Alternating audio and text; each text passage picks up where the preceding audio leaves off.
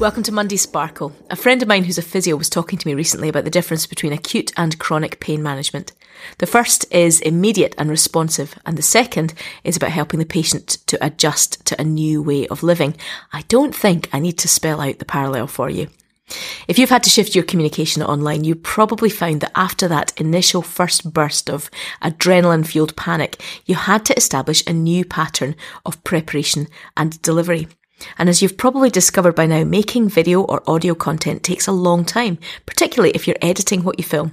And it can all get pretty stressful, whether you're working alone or as part of a team. I'm assuming that you're not 19 with that student like metabolism that means you can pull a Red Bull fueled all nighter. So creating good workflow is important. We need to shift our thinking from acute to chronic work management style.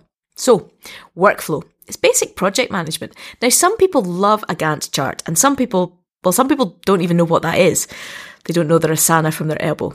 That's a project manager's joke.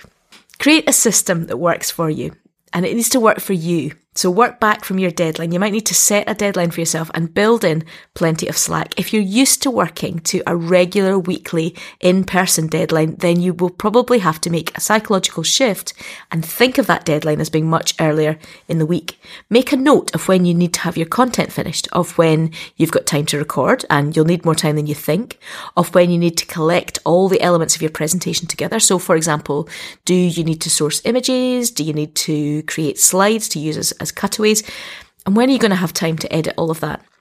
If you're working as a team, then set those deadlines together and don't be afraid to ask someone to chase you. It's easy to forget a deadline when you've got a hundred things in your head. Once you've got all that written down, try and stick to it as best you can and keep communicating with everyone else. Make lists of people you want creating content for you and ask them well in advance. So if you're going to ask somebody to do a reading or film themselves making an announcement, they'll need more than a day's notice, especially if they're not used to doing it. You don't need to have all your bits finished in order to ask someone else to send their contribution. You just need to have thought about it. So the shift from acute to chronic means planning ahead.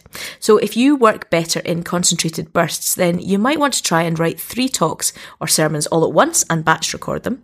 But if you prefer working one thing through from start to finish, then try finishing this week's content a day early so that you can begin to make a start on next week. You get the drift. Now, there's lots and lots of electronic ways to track all this. Trello is a favourite of mine if I'm working as part of a team.